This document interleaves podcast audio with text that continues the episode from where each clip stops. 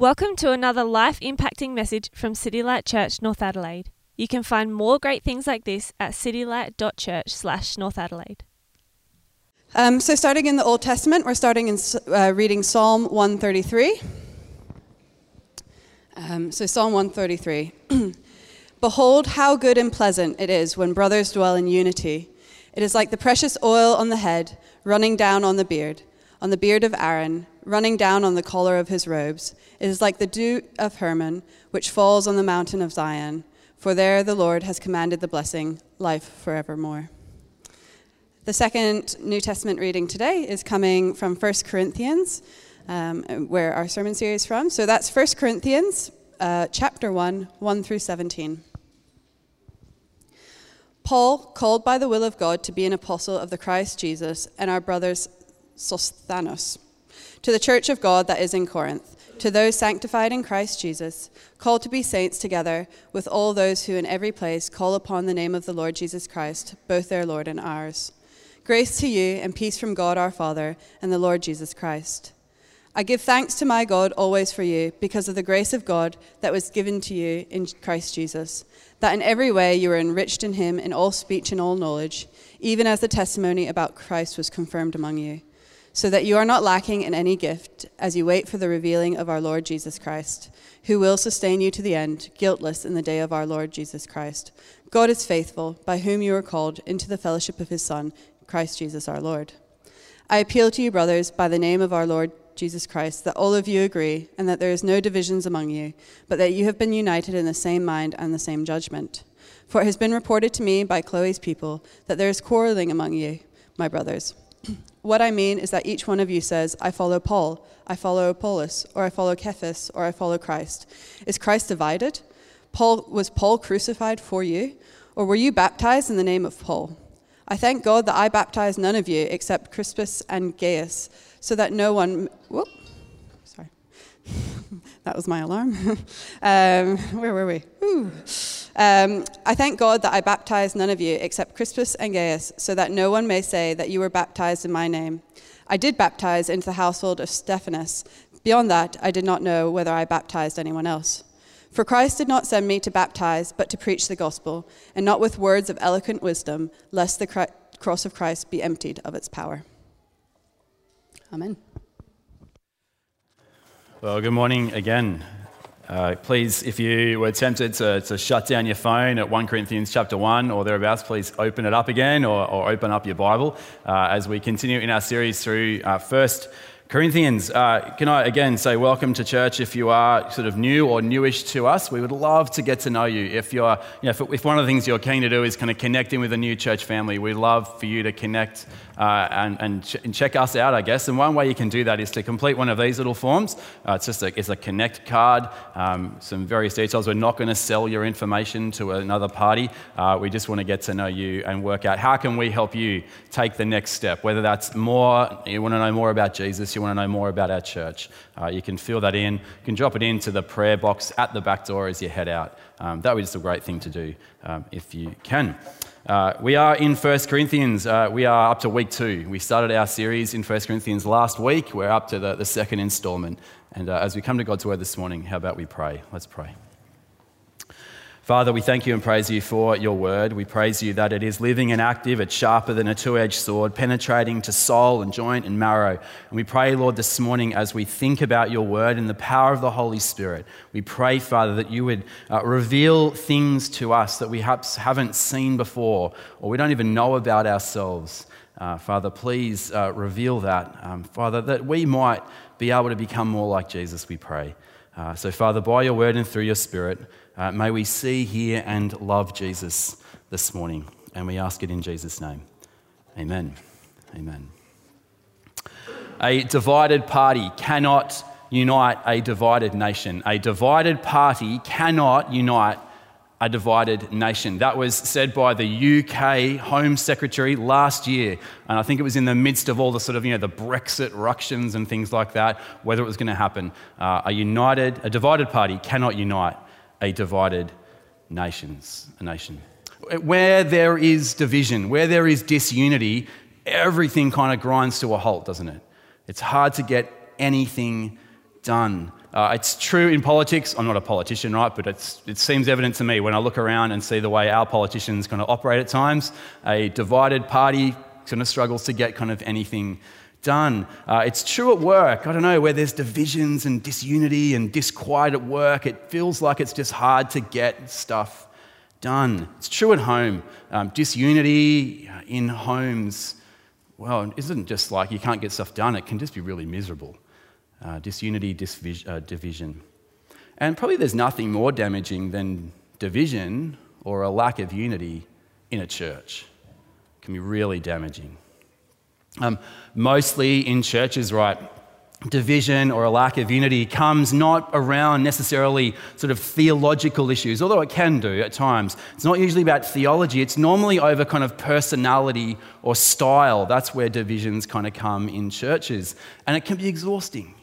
It can be exhausting. You've been in a church that's kind of in that. It can be just really hard, tiring. And maybe if you're here today and you're not yet a follower of Jesus, you're not yet a Christian, maybe divisions you've experienced or divisions you've witnessed from a little way off is one of the reasons why you just don't really want to get involved in this church thing, because it's, I already sense that it's going to be exhausting and really hard, so why would I bother? A divided party cannot unite a divided nation. Last week we started in our journey through First Corinthians. Um, here's a picture, I think, of Corinth. There you go. That was, I decided the first one we showed last week was rubbish. Uh, this one's a little bit better. Uh, there you go.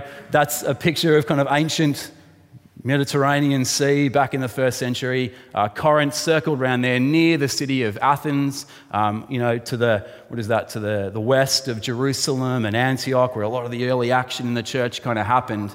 Um, this church got planted by the Apostle Paul um, early on. Uh, Paul went there, preached the good news of Jesus, and a church miraculously kind of got established.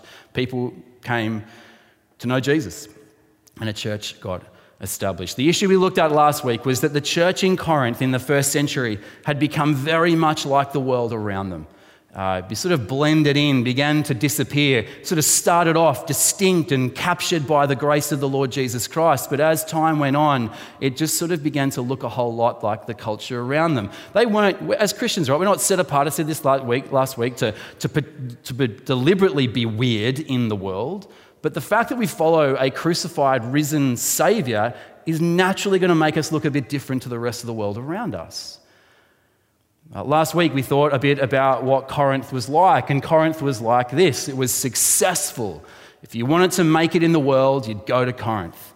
Uh, it was a city that was sex-obsessed. Anything goes in Corinth. You can do whatever you want with your body.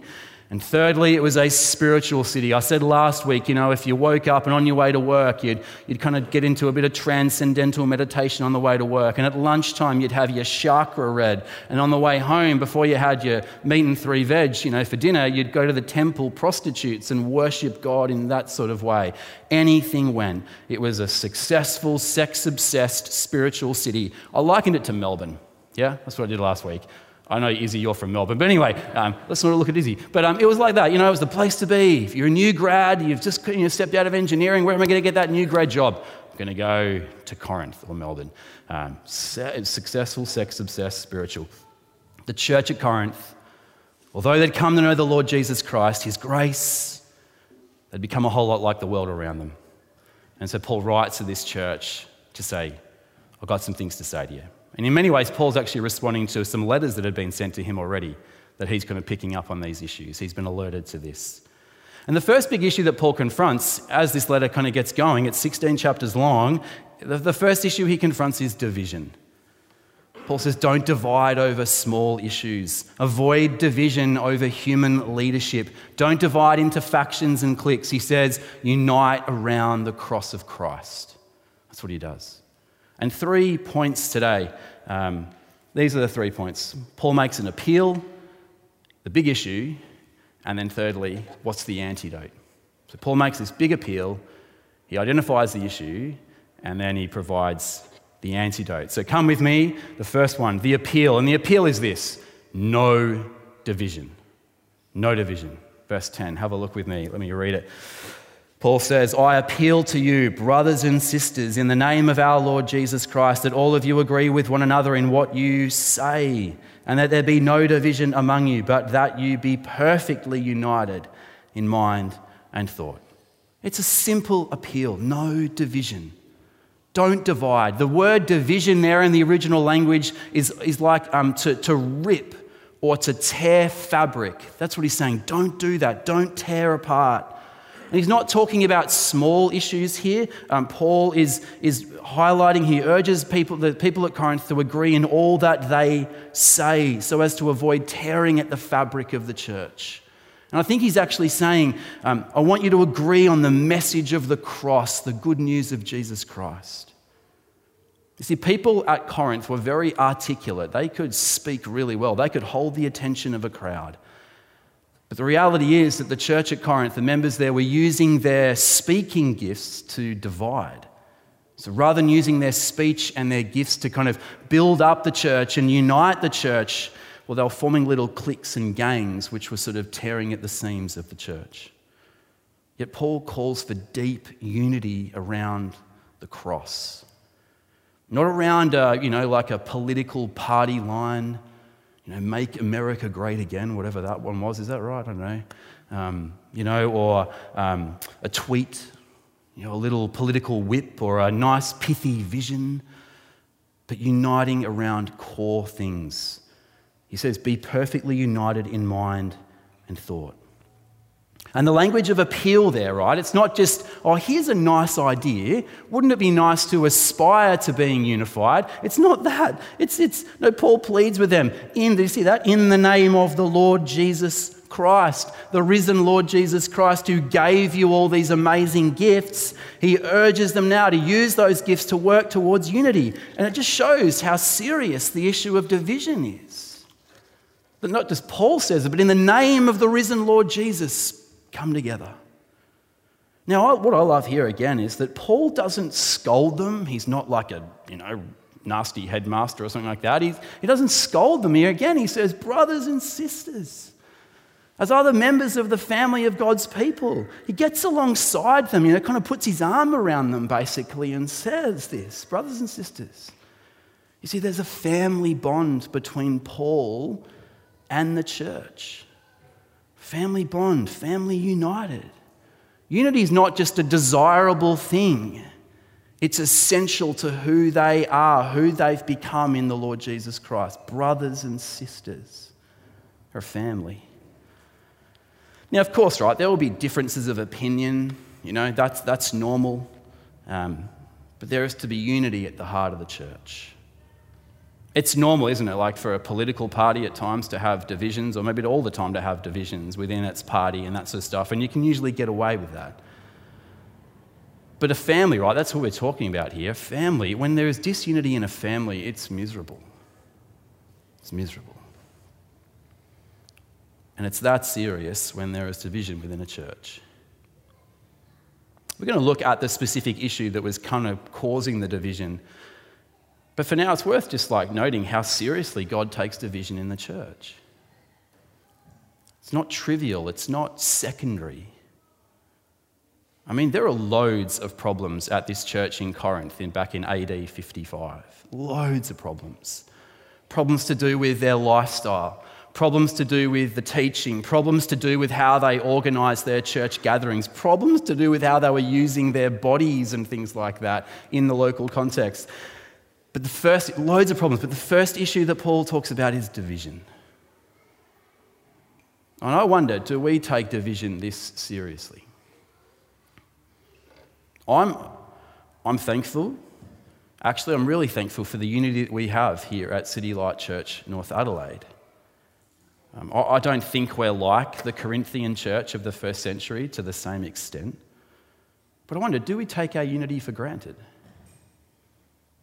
We could be a bit soft on it at times.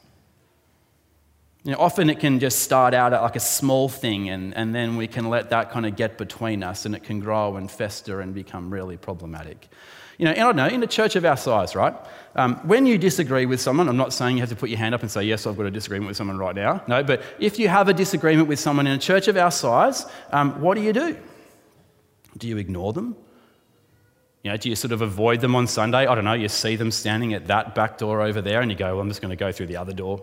Hope they don't see me, sit on this side. Is that what you do? Simply kind of not deal with it, sweep it under the carpet. That might be okay to do in your workplace, right, where you can sort of get away with it, you can just hide and get on with your own little project and sort of, you know, off you go.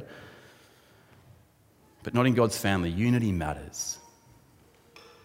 We're not to be casual about unity and division. Our unity matters, so we shouldn't be content where there is any division among us. That's the first thing. Paul appeals for unity at Corinth, unity among God's people. So no division. Secondly, Paul addresses the big issue. The big issue is this: elevation of human personalities.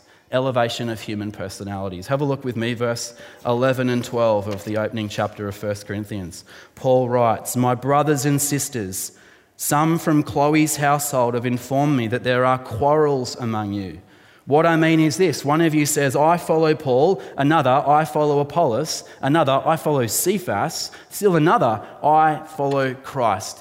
Right, so Paul's got wind that there is a problem. There's some division going on, and the nature of the division is that there's quarreling among the church at Corinth. It's so serious, straight up, he won't avoid it. He won't let it go. The issue is that factions and cliques have formed around different leaders that the church has had. It would seem that members of the church had their little faves, right? Their little favourite leaders. It was getting in the way of unity. It's kind of a common human experience, isn't it? To kind of, you know, sort of morph into little human, like cliques and groups and things like that. I don't know, schoolyard, think back to your school days. Maybe that's traumatic for you to think back to your school days. But, you know, you sort of, someone comes up to you, like, whose gang are you in? Oh, I'm in, you know, Jim's gang. Can't come into our fort. You know, like all that sort of stuff. There's there's cliques at work, right? The people that click, people at work who sort of, you know, sort of, you know, idle up and love the boss and sort of get involved, you know, that's the stuff. There's, I don't know, I don't know, Adelaide doesn't really have gangs, do we? We don't really have gangs. I haven't heard of gangs in Adelaide, really, but some cities do have them. We used to have bikie gangs here in Adelaide. That caused a bit of a furor for a while.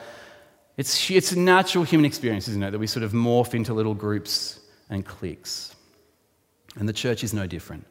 Especially in a place like Corinth, where they loved those who were successful. They loved the entertaining, good-looking public speakers, the, the speakers who could hold the attention of the crowd, amaze people with their wits and their intellect and their skill. And it's common, isn't it, in culture to get behind kind of charismatic, interesting public figures. You can imagine, right? Let me take you back to A D fifty-five in Corinth, first century. You can imagine how this began in the Corinthian church. So, right, so in this church, right, brand new church, quite a young church, there was still the old guard. You know, those who'd been around the longest in the church. Those were converted right at the very beginning. They were on Team Paul. Team Apostle Paul. Paul had been the founder of the church, brought the gospel message to Corinth, through whom many had come to believe. It was really his church. He was the original, and the original is always the best, right?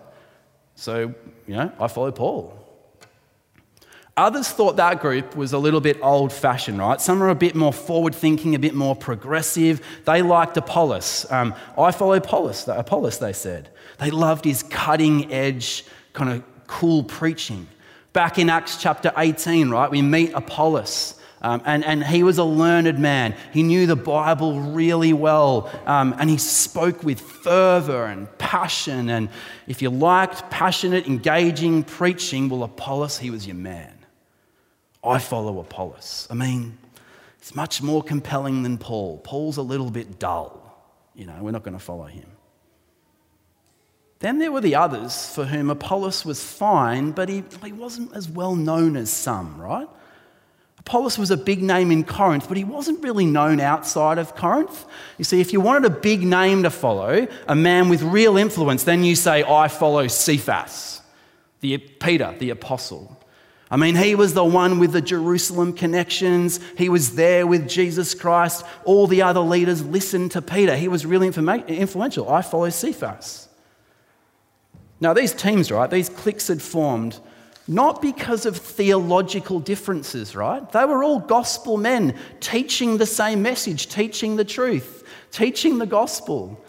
And it wasn't like they'd set up the teams, right? They didn't want to be raised up in that way. They, they, they'd be horrified at the idea, just like Paul is here. See, it was all about personality and preference. Other people raising up, elevating these personalities. And I guess you can understand that to some extent, right? Groups with their favourite leader.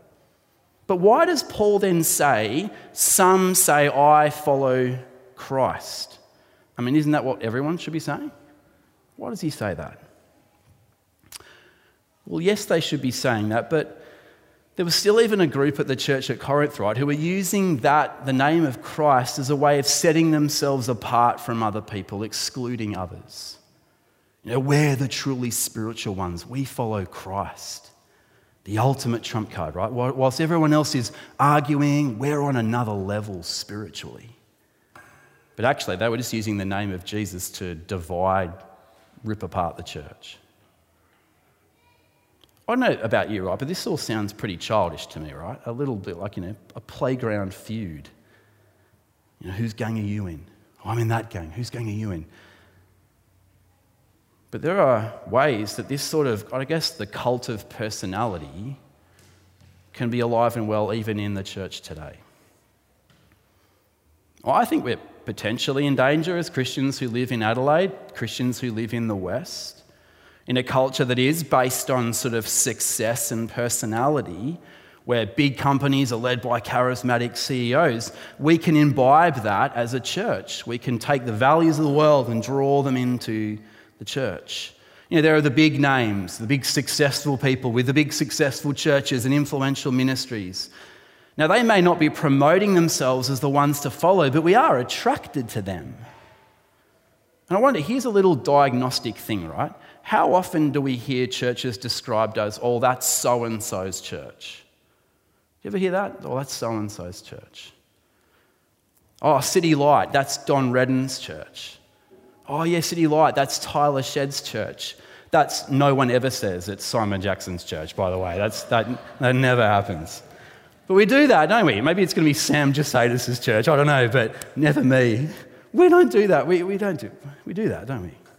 And at one level, it's harmless. It's absolutely harmless. But another way, it does sort of expose a little bit about what we think about church. I guess it's okay. It's okay to give thanks to God for those ministries and leaders who've had an impact on us. It's right to thank God for those who, who led us to Christ, who led us in youth group, who, who um, preached for us, who read the Bible one-to-one to us for many, many, many years and had a real impact on us. But it's not okay if that becomes a means of excluding other people. Oh, you haven't been there. Oh, you haven't read them? Oh. Most of us wouldn't set out to form little factions, but that is where it can end up quite quickly. Maybe a careless comment or opinion that we perhaps are better off not expressing. Here's an example. Um, here is how it might begin here at City Light Church, North Adelaide. Um, let's say, you know, you're chatting to a member um, of your D G over a cup of coffee just before the gathering starts, and you say, oh, I wonder who's leading D G this week. I wonder who's leading D G. I really hope it's Sarah. We don't have a Sarah in the church, by the way, but, you know, like, I really, I really hope it's Sarah, because Sarah's so clear. She's so helpful. Love the questions that Sarah asks. She's heaps better than John. John's so dull. And his questions, I, I never understand his questions. And the person you're talking to says, oh, yeah, yeah, I know, I know, I know exactly what you're saying. You're right, Sarah is heaps better than John. And without thinking about it, like a little faction's begun, right? And so when you, you know, you go to D G that week, and guess who's leading? John. John's leading, and, and you catch each other's eyes, and you go, you roll your eyes, you know, John. Or, you know, Sarah's leading and you give a little like, yeah, it's going to be a good one, you know, yeah, a bit of a grin. And then the other members of the group kind of notice what's going on and they're like, whoa, like they're not saying anything at the time. They go, there's something going on here. But don't, they don't know the inside joke. What starts out fairly innocently, right, can become damaging to the group dynamic, and then that can just sort of sp- spill out across the church. Why is it such a big deal? Does it really matter? This all sounds so harmless. Everyone has their favourite. Everyone has a little gang. Well, these things cause little tears, little rips in the fabric of a church. See, to elevate human leaders is to deny something that is very much at the heart of the gospel. There is only one leader, one Lord and Saviour, the Lord Jesus Christ, and it's none of the people that we like to follow. That's why Paul asks in verse thirteen, is Christ divided? And the answer is no. The whole church at Corinth, we know that. That's, no, he's not. But by dividing into little factions, little teams, it's like they're chopping Jesus up into little pieces. Paul says, that's nuts, that's crazy. Jesus is not divided. Don't do that. That's the big issue, an elevation of human personalities. What are they then to do about it? What is the antidote? Well, the antidote is the cross. It's the cross. Unite around the cross of Christ. Have a look at me, verse thirteen through to seventeen, the end of the text we're looking at today. Paul says, is Christ divided? Was Christ, was Paul crucified for you? Were you baptized in the name of Paul? I thank God that I did not baptize any of you except Crispus and Gaius, so no one can say that you were baptized in my name. Oh yes, I also baptized the household of Stephanus. Beyond that, I remember if I baptized anyone else. For Christ did not send me to baptize, but to preach the gospel, not with wisdom and eloquence, lest the cross of Christ be emptied of its power. Paul, right here, zooms in, right, on the group that's claiming to follow him, you know, the, the Team Paul, I Follow Paul crew, and he shows them just how foolish they are to do that. Was Paul crucified for you? Well, no, obviously. They know that. Was it Paul who was willing to give his life to pay the price for their sins and for your sins? No. Was it Paul who bore the Father's wrath so that you could be forgiven and welcomed into his family? They get it. They know that. But in forming the I Follow Paul team, they're letting Paul take the place of Christ. Now, none of them would have said they were actually doing that, but in reality, that's kind of what they're doing. And Paul says, it's nuts. Only Jesus Christ was crucified for you. Don't let anyone take his place. Paul asks them another question. Were you baptized into Paul? Was it Paul who washes away your sins? Is being united to Paul what makes you part of God's family? Well, no. But by elevating Paul to the point where only his ministry matters, they are letting him take the place of Christ. I love it. Paul's like, he just delights in the fact that he only kind of baptized a bunch of them so that they can't use that away as a way of sort of claiming some sort of special privilege to the exclusion of others. Only Jesus can wash away your sins and welcome you in. So don't start to draw lines where there shouldn't be any lines. Now, I'm guessing, right, that none of us would claim that someone else had been crucified for our sins other than Jesus. We're not about to say that we're baptized into somebody else's name, but we can functionally, right, in some ways operate day to day where we can let others kind of take the place of Christ that only he should have. We can draw lines. There are those who are inside and those who are outside. You know, what does that look like? Well, some might say, right, well, I've, you know, I've sat under a certain kind of teaching ministry. Um, I used to hear Jeff Lynn preach for three hours at Adelaide University on M Y Cs, you know, day after day after day. I've sat under his ministry. Or I've heard every Tim Keller sermon and every John Piper sermon twice. And I've also read every of Tim Keller's books that he's ever written. You know, therefore I am sort of some kind of special kind of Christian. Whatever it is. Those, I mean, they're all good things, right? Love Jeff Lynn, love Tim Keller, love John Piper.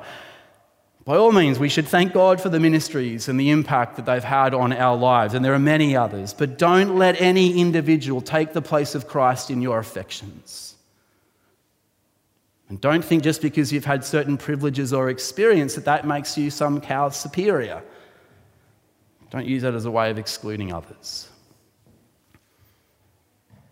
You see, when and where we wrongly elevate human personalities, we are lessening the power and the work of Christ. We're emptying the cross of its power, Paul would say. If that's, if that's even possible, actually. We're kind of making the cross less. We're making it smaller. As if that wasn't the thing that actually saves us, that the cross isn't enough. That's why the antidote to these divisions is not an elevation of human personalities, but an elevation of Christ and his cross. That's why Paul is so keen to remind the Corinthians that Christ sent him not to baptize, but to preach, to proclaim with his mouth the good news that Jesus has come from riches to rags to rescue rat bags like us and bring us by grace into his family. You see, Paul is just the messenger. It's not the messenger who brings the power. We often say, don't we, don't shoot the messenger. We say that, you know, when you sort of, you've got a dodgy message to say and it's like, don't shoot me, like it's just, I'm just passing it on. Don't shoot the messenger, but don't elevate the messenger either.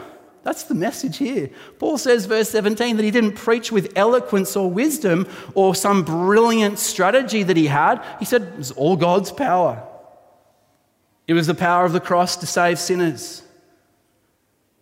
So to cause division over which messenger you prefer is to shift the focus away from Jesus and his work onto one of these characters. It denies the power of the cross to save us. The danger is we get captivated by the, the way the person presents rather than what the person's presenting, the good news of Jesus, that we bring nothing to the cross but our sin, and God replaces our sin with the beautiful life of Jesus, that we can, through faith in him, have life forever. Denies the power of the cross to save us. Imagine it a bit like this. I don't know. Imagine, imagine, you know, you hear the postie coming down the road, you know, on his little sort of postie bike, or, you know, it's, we're all environmentally friendly now, so like on his push bike. But you hear him coming down, and the, you hear the postie come, and you, you, you go out to meet him, and he drops a letter in your mail, and inside you open it up, and there's a check. You know what a check is? I did, I did mention a check some years ago, and someone came up to me and said, I have no idea what they are. I'm like, wow, I'm really old. No, um, a check is like a, we don't use them anymore. A check is like an old a little piece of paper, um, which you, you issue, the bank would issue you, and you could write an amount on it, and you could give it to someone. They could cash it in, and, you know, however much money it is, they don't have it in your bank account. Um, does everyone understand? That's good, great. Um, so the, the postie comes down the street, drops a letter in your mail. You open up, there's this great big check in the mail, right? It's huge, not a huge big check, but the number on it is massive. And you go, oh my gosh. This is incredible. Like, a check has just landed in my mailbox, and it is enormous. Now, you wouldn't, in that situation, right, run down the street to catch the postie who dropped off the check and shower the postie with praise, would you? You wouldn't do that. Oh, you're such a wonderful postie. Oh, you changed my life forever. Once I was poor, but now I'm rich. Oh, all other posties are nothing compared to you because of you and your glory. You'd never do that. Now, that'd be stupid. You might, you might thank him, man, thanks for dropping it off. That was really great. Um, but all the praise, yeah, is for the one who sent the check to you, yes? They've changed your life, not the messenger who brought it. So don't elevate anyone to the position that only Christ has. They'll only let you down, and it'll only cause division within the church. See, no human personality can bear the weight, but Christ can. No human can unite all people from all different backgrounds, ethnic backgrounds, tongue, language, people group. Yes, but Christ can. The reason that the cross is the antidote to these factions that are forming is that at the cross, everyone is equal. There is no one who gets a head start. No one is above anyone else. At the cross, all of us are sinners in need of a saviour. Pretty sure that was a quote from the late, great Billy Graham or something along those lines. At the cross, all of us are sinners in need of a saviour. Instead of chasing after human leaders and forming little teams, remember Christ, remember the cross. Remember his death in your place. The more we make of Jesus, the less we'll make of human leaders.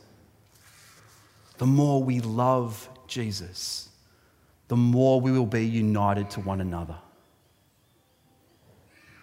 We're about to share in the Lord's Supper together as a church, which is essentially a family meal of unity, the bread and the juice. I didn't put a sign up today, by the way, but the bread is gluten-free and the juice is grape juice. My son, Sebastian, said as he was pouring it, goes, tastes like wine. I'm like, you haven't tasted wine before. But anyway, it's, it's grape juice. Nor, and nor should he, right? He's six years old. But anyway, um, so this is the family meal of unity. It's striking as you read the New Testament. Um, there are um, two things, according to the New Testament, that prevent you from sharing in this meal. Two things. The first is that you've not yet placed your trust in the Lord Jesus Christ. You haven't come to know his grace. You haven't realized that you're bankrupt and in need of forgiveness. And you're not, you're not yet part of God's family. That's the first reason why you're sort of, you're in some ways prevented from sharing in this meal. But if you're here today and that is you, I long for the day when you can share in the meal with us. But the second is that there is division between you and a brother or sister in the family of God's people here at North.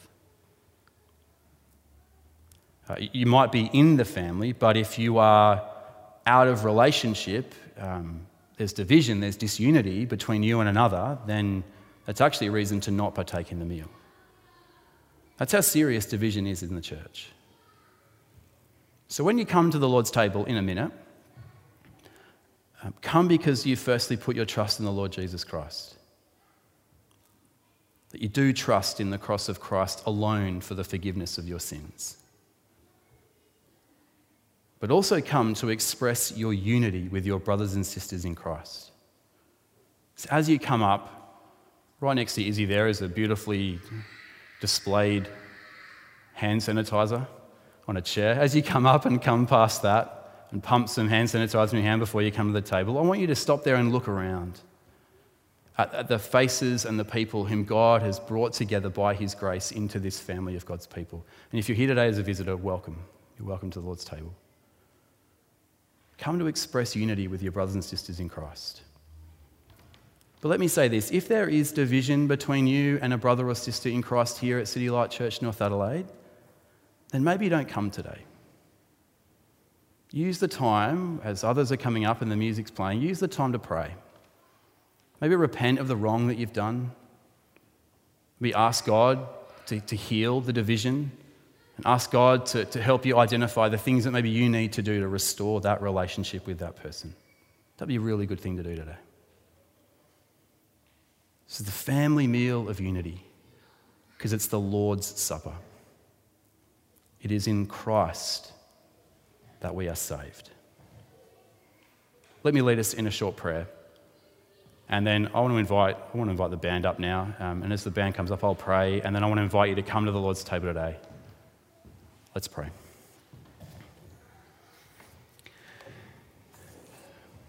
Uh, Heavenly Father, it's really easy to find reasons to divide.